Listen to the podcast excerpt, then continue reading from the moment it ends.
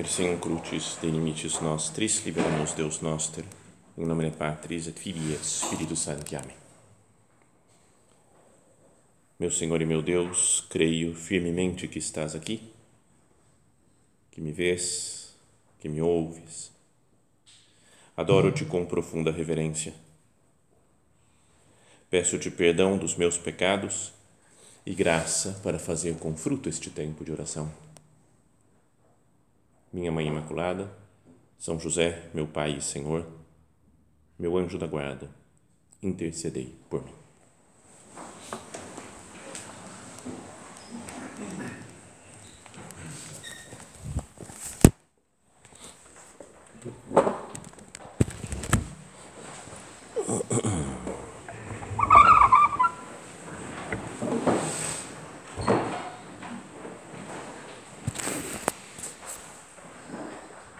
Todos nós sabemos que a Bíblia é palavra de Deus.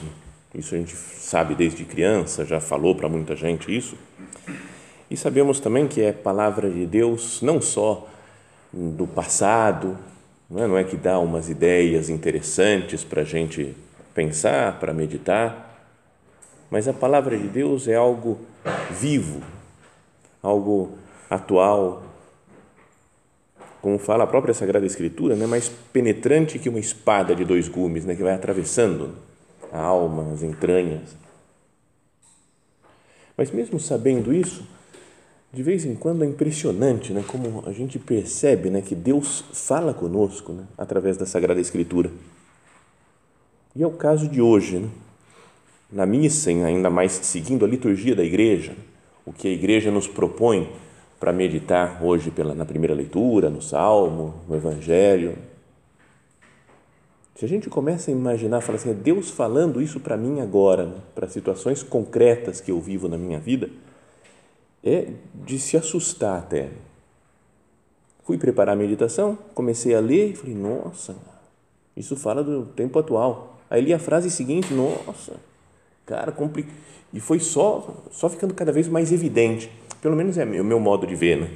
Posso estar errado e alguém fala assim, não, tem nada a ver, cara, você que imaginou isso tudo, mas para mim pareceu muito chamativo. Bom, então na primeira leitura vamos começar a ouvir né, algumas partes do livro dos Macabeus. Então os Macabeus, tem que explicar o, quando que é a situação deles, como que eles viveram, o que aconteceu. Né? É conhecida a parte lá da história do povo de Israel, quando eles pecaram e foram levados né, para o cativeiro da Babilônia, porque os babilônios eram os que dominavam o mundo na época, né, aquele, aquela região, pelo menos, o mundo conhecido. Depois disso, foram vencidos pelos persas, é? e os persas falaram: vocês podem ter liberdade de culto, pode voltar para o povo de vocês, voltaram para Israel. Depois, os persas foram vencidos pelos gregos, né, especialmente Alexandre Magno então, Alexandre o Grande né, dominou tudo, tinha um grande império né, que dominava a, toda aquela região. Mas depois da morte dele, ele dividiu o império entre os seus generais. E esses daí governaram melhor ou pior, assim, cada um com o seu estilo. E a região da Palestina, região onde está Israel, Jerusalém, ficou para um desses, de uma família desses generais que eram os Ptolomeus. Então, Ptolomeu I, segundo, terceiro, quarto.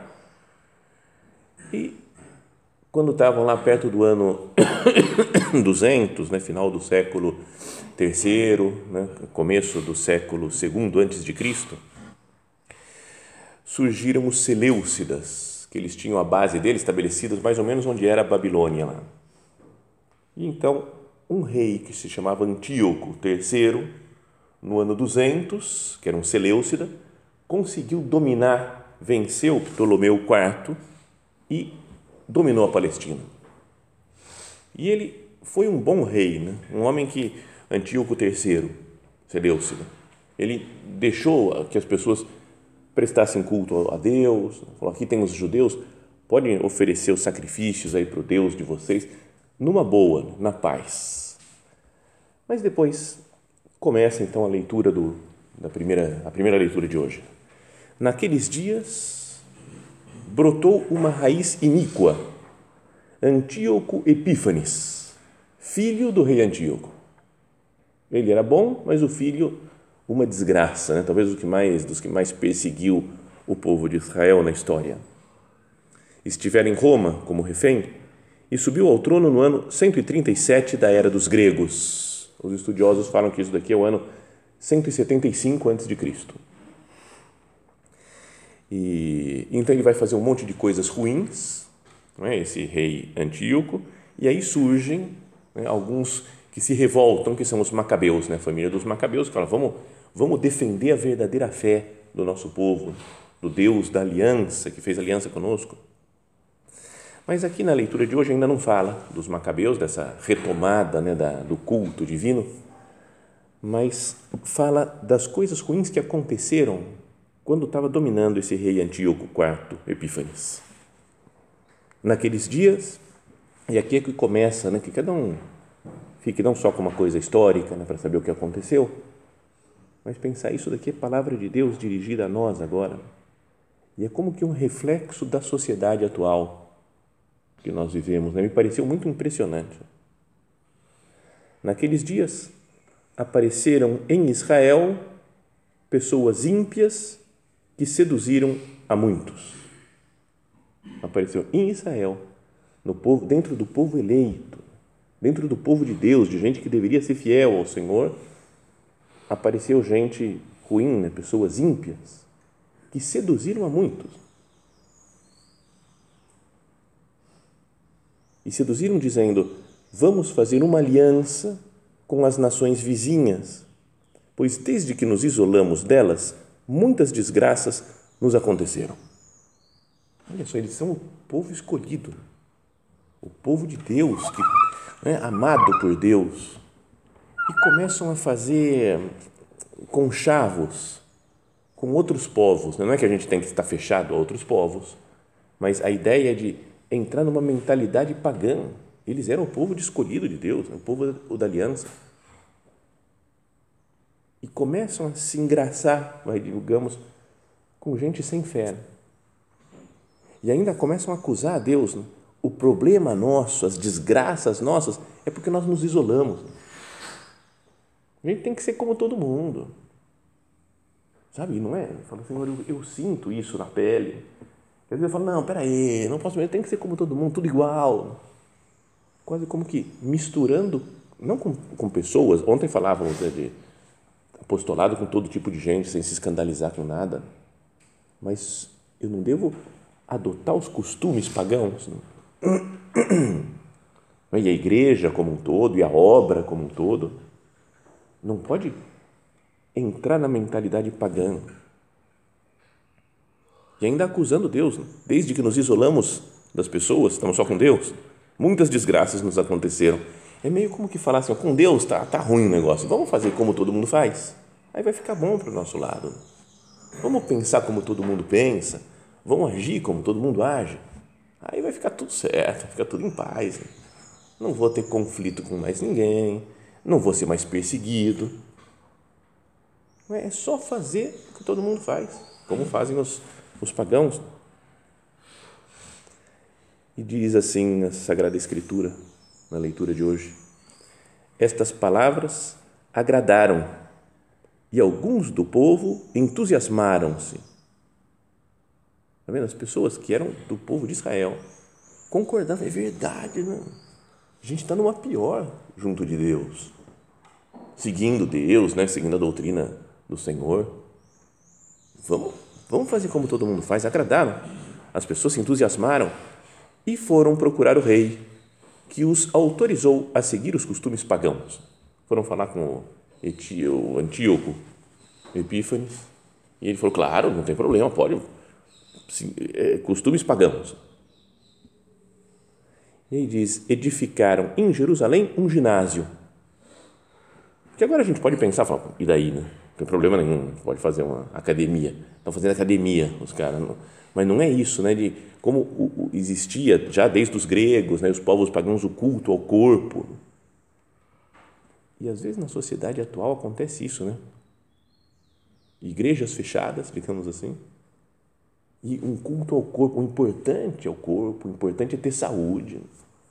O importante é viver bem, o importante é ter dinheiro, o importante é estar bem alimentado.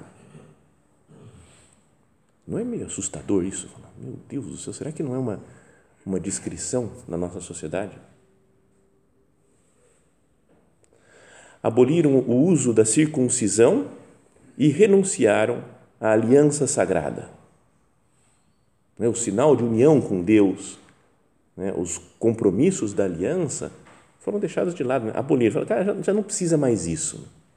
Como acontece muitas vezes, é uma pena né, na sociedade já não precisa mais confessar, não, não, missa já não precisa mais, não, fazer assim também já é um exagero. Todo mundo, todo mundo se comporta assim, todo mundo faz isso, todo mundo faz aquilo. Não vamos ser radical, né, pessoal?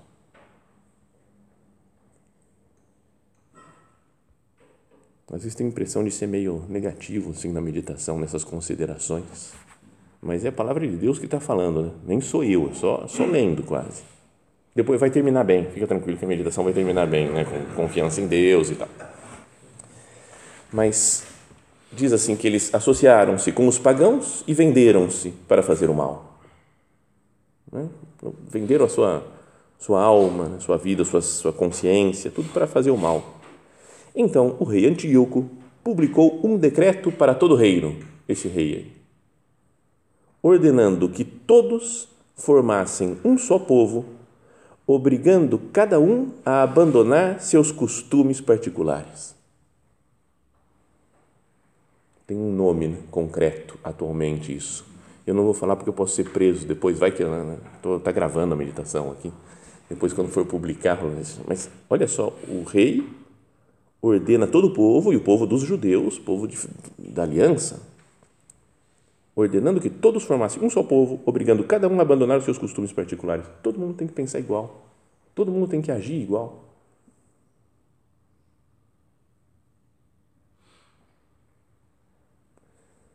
Todos os pagãos acataram a ordem do rei, natural que os pagãos, as pessoas que não têm fé, acatem essa ordem do rei, tá bom, vamos fazer assim. É um estilo, isso daqui é uma espécie de torre de Babel, né? Lembra na torre de Babel que o pessoal antes de começarem a falar em línguas diferentes, o que eles queriam, vão fazer um só povo, com uma só língua para enfrentar Deus. Nós todos juntos, pensando todo mundo igual, fazendo todo mundo igual, a gente tem força, a gente tem poder. O bom é que seja todo mundo igual. E todos os pagãos acataram a ordem do rei, como é natural. Né? E aí fala, e inclusive muitos israelitas adotaram a sua religião, essa religião pagã, sacrificando aos ídolos e profanando o sábado. Senhor, dá-nos luzes né? para que nós vejamos nessas situações se nós não, não estamos vivendo em algo parecido. E que nós, pessoalmente, cada um individualmente, vai adquirindo costumes pagãos, modos de pensar, modos de falar, de ser, meio paganizados, né? que falta fé. Né? Ou às vezes a, a igreja, muitas porções da igreja, pensando de uma maneira muito, muito materialista, preocupados só com, uma, com o bem-estar terreno, com a saúde terrena Aí continua ainda a leitura dizendo: No dia 15 do mês de Casleu, no ano 145, Antíoco fez erigir sobre o altar dos sacrifícios a abominação da desolação. Isso poderíamos estudar também, ver o que, que significa. Mas a ideia é que ele colocou um altar, um ídolo no altar do templo. Era o altar onde se oferecia sacrifícios para Deus no templo de Jerusalém. E ele colocou um ídolo pagão. É como que falou assim, ó, se aqui no templo foi colocado e ninguém se revoltou, cara, é que acabou a religião é, judaica, que era o lugar mais sagrado para eles.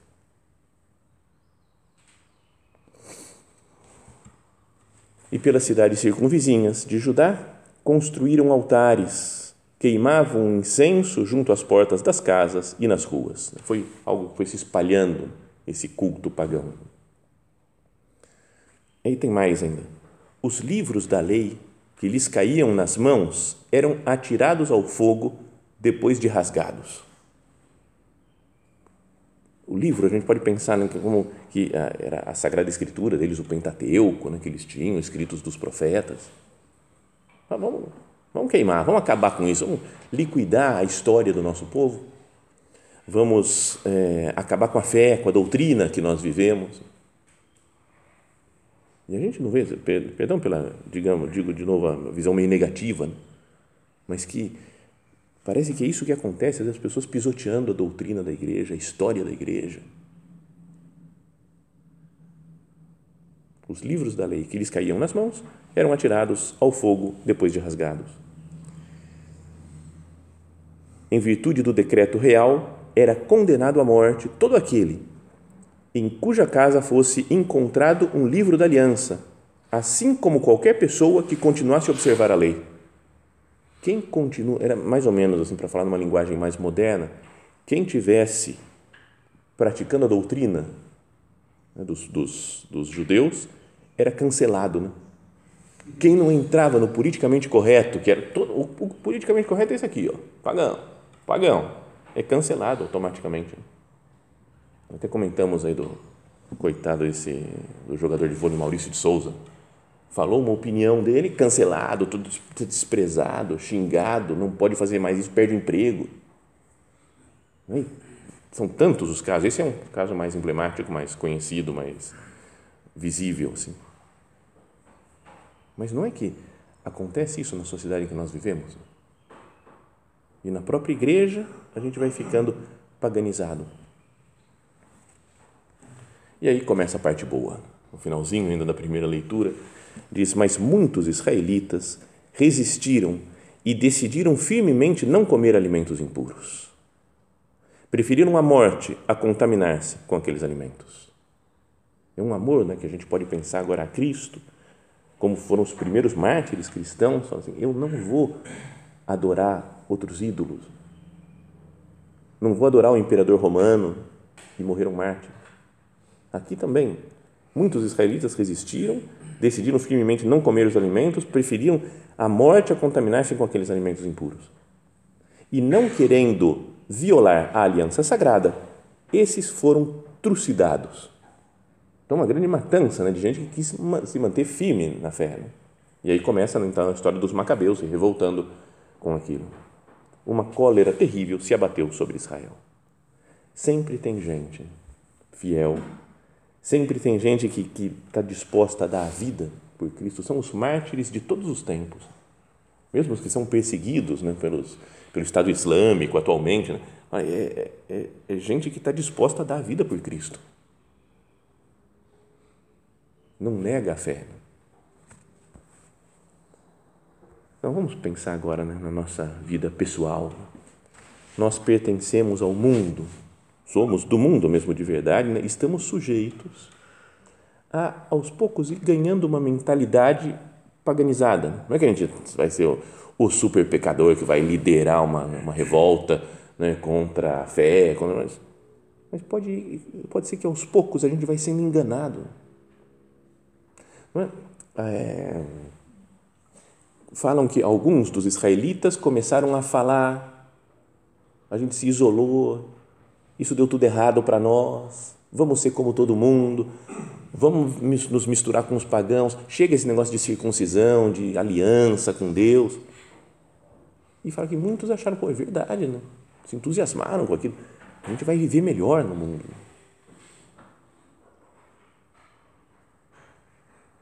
É preciso né, que nós sejamos do mundo. Nosso padre mesmo falava, né, ser do mundo, mas sem ser mundano. E o, o mundanismo, né, o ser mundano, não é só é, apegado aos prazeres, né? sexo, dinheiro, comida, prazer, não, sabe, de, né, de curtir a vida. Não é só isso, mas é uma. Talvez ter uma visão puramente humana. É preciso ter uma visão humana porque nós somos homens, mas é preciso ter visão sobrenatural, divina, porque Deus mora na nossa alma em graça. Então existe um mundanismo de uma visão só humana, sem fé, como se Deus não existisse e o importante é conseguir ir crescendo, melhorando aqui na Terra.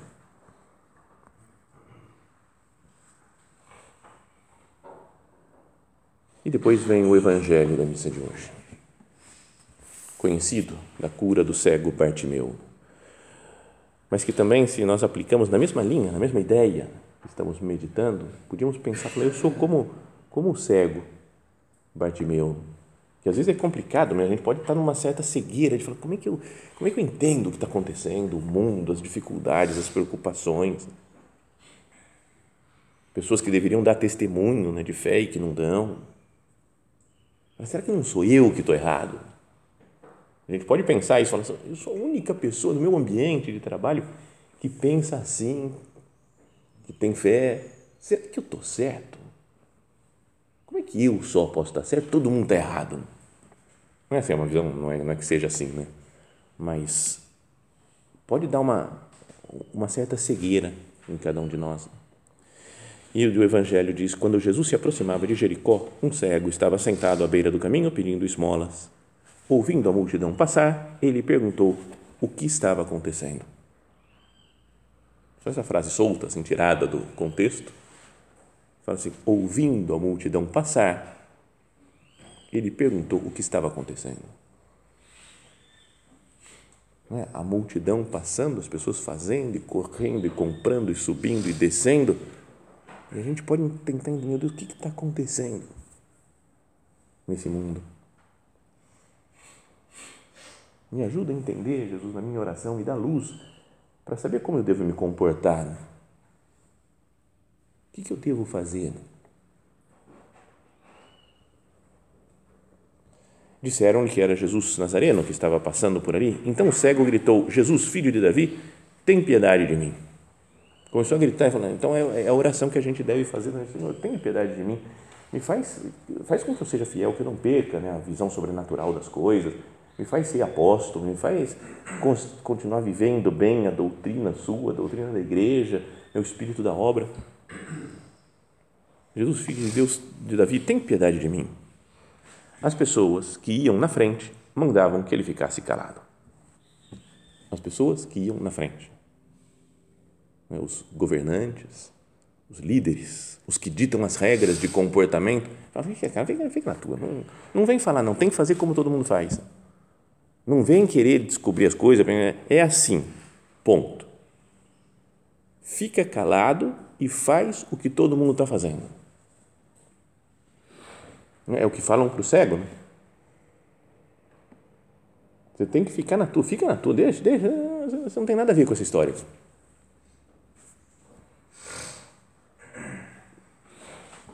E São Lucas diz: Mas ele gritava mais ainda: Filho de Davi, tem piedade de mim. Continua gritando mais, pedindo mais para Deus. Ele não se revolta com as pessoas. Não fala, e aí ele levantou e começou a dar surra em todo mundo que estava falando para ele ficar quieto. E daí brigou e bateu em todo mundo e foi atrás de Jesus. Ele não quis nem saber, né? O pessoal está falando, está falando, eu estou focado em Cristo. Jesus, filho de Davi, tem piedade de mim. Jesus, filho de Davi, tem. Sabe, ele aumenta a oração dele mais do que sair quebrando tudo, aumenta a sua oração. Insiste em que Cristo tenha misericórdia. Jesus parou e mandou que levassem o cego até ele.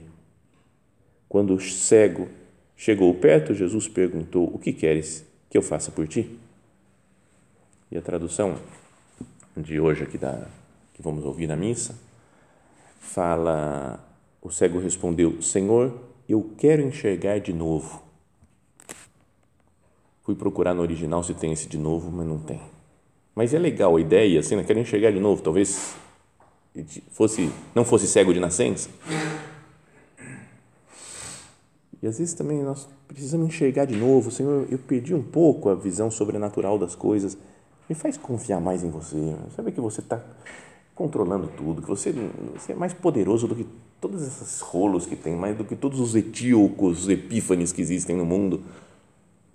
Você é mais forte do que tudo isso. Me faz enxergar de novo isso. Me faz voltar a ter uma visão de fé. E Jesus lhe diz: enxerga, pois, de novo, a tua fé te salvou.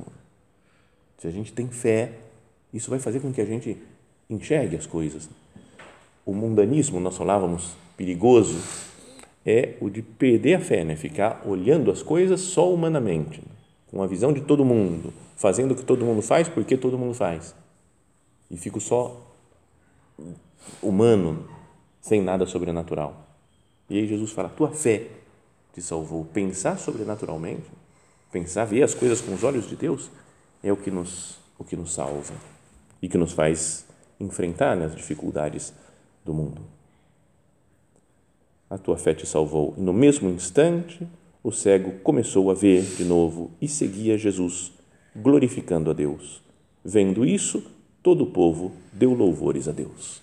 Essa última frase do Evangelho é como que um resumo do nosso curso anual, né? hoje que estamos no último dia. E fala que ele, então, ele viu de novo, melhorou a sua fé, né?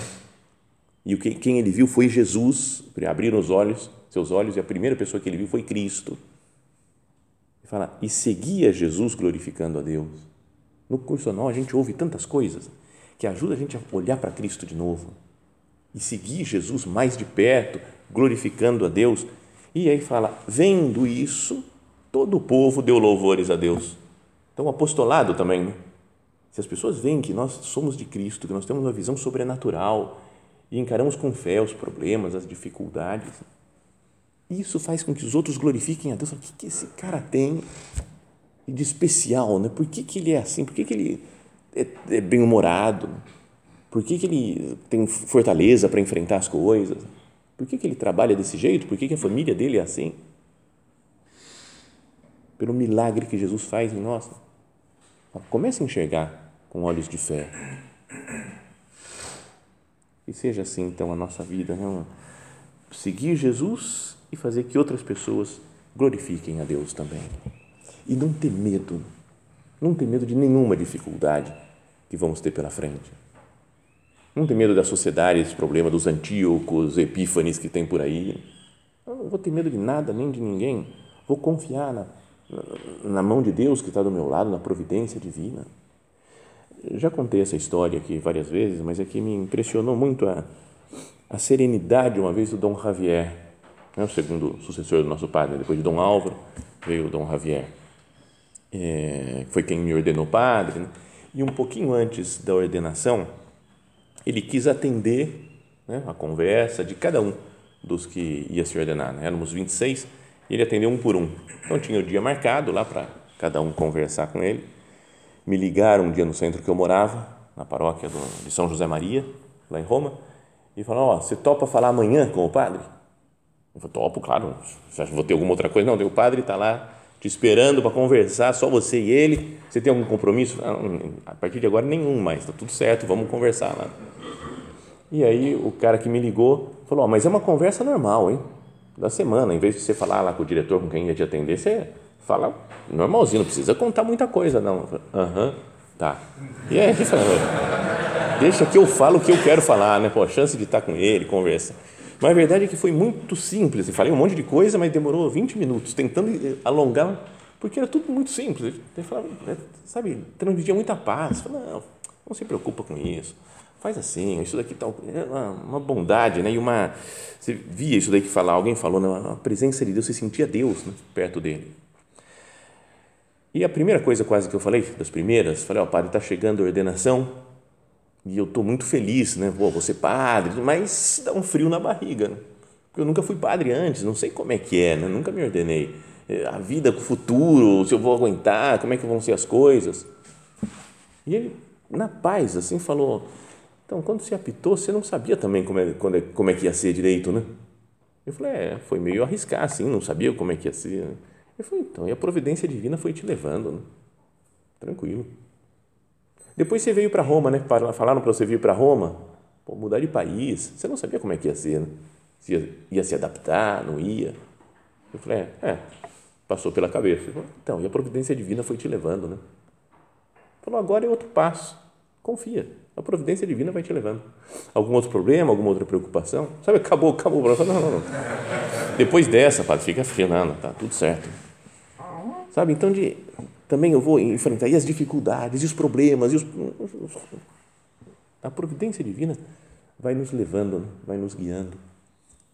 O Bartimeu, que era cego, o pessoal falando para ele, fica quieto, e ele fala, eu vou para Jesus. Senhor Jesus, filho de Davi, tem piedade de mim. E ele falou, pode enxergar de novo, tua fé te salvou. Que Nossa Senhora, que a nossa mãe nos ajude nesse caminho para seguir Jesus, né, como fez o Bartimeu, né? ver de novo, seguir Jesus, né? começa a entender as coisas, porque eu estou olhando com os olhos de fé, e depois que outras pessoas glorifiquem a Deus. Que nossa mãe Santa Maria nos ajude, né? nos acompanhe nessa nossa luta pela santidade e pelo apostolado.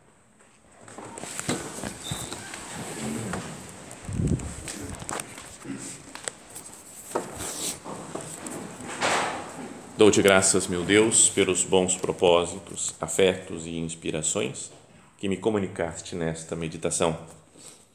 Peço-te ajuda para os pôr em prática. Minha Mãe Imaculada, São José, meu Pai e Senhor, meu anjo da guarda, intercedei por mim.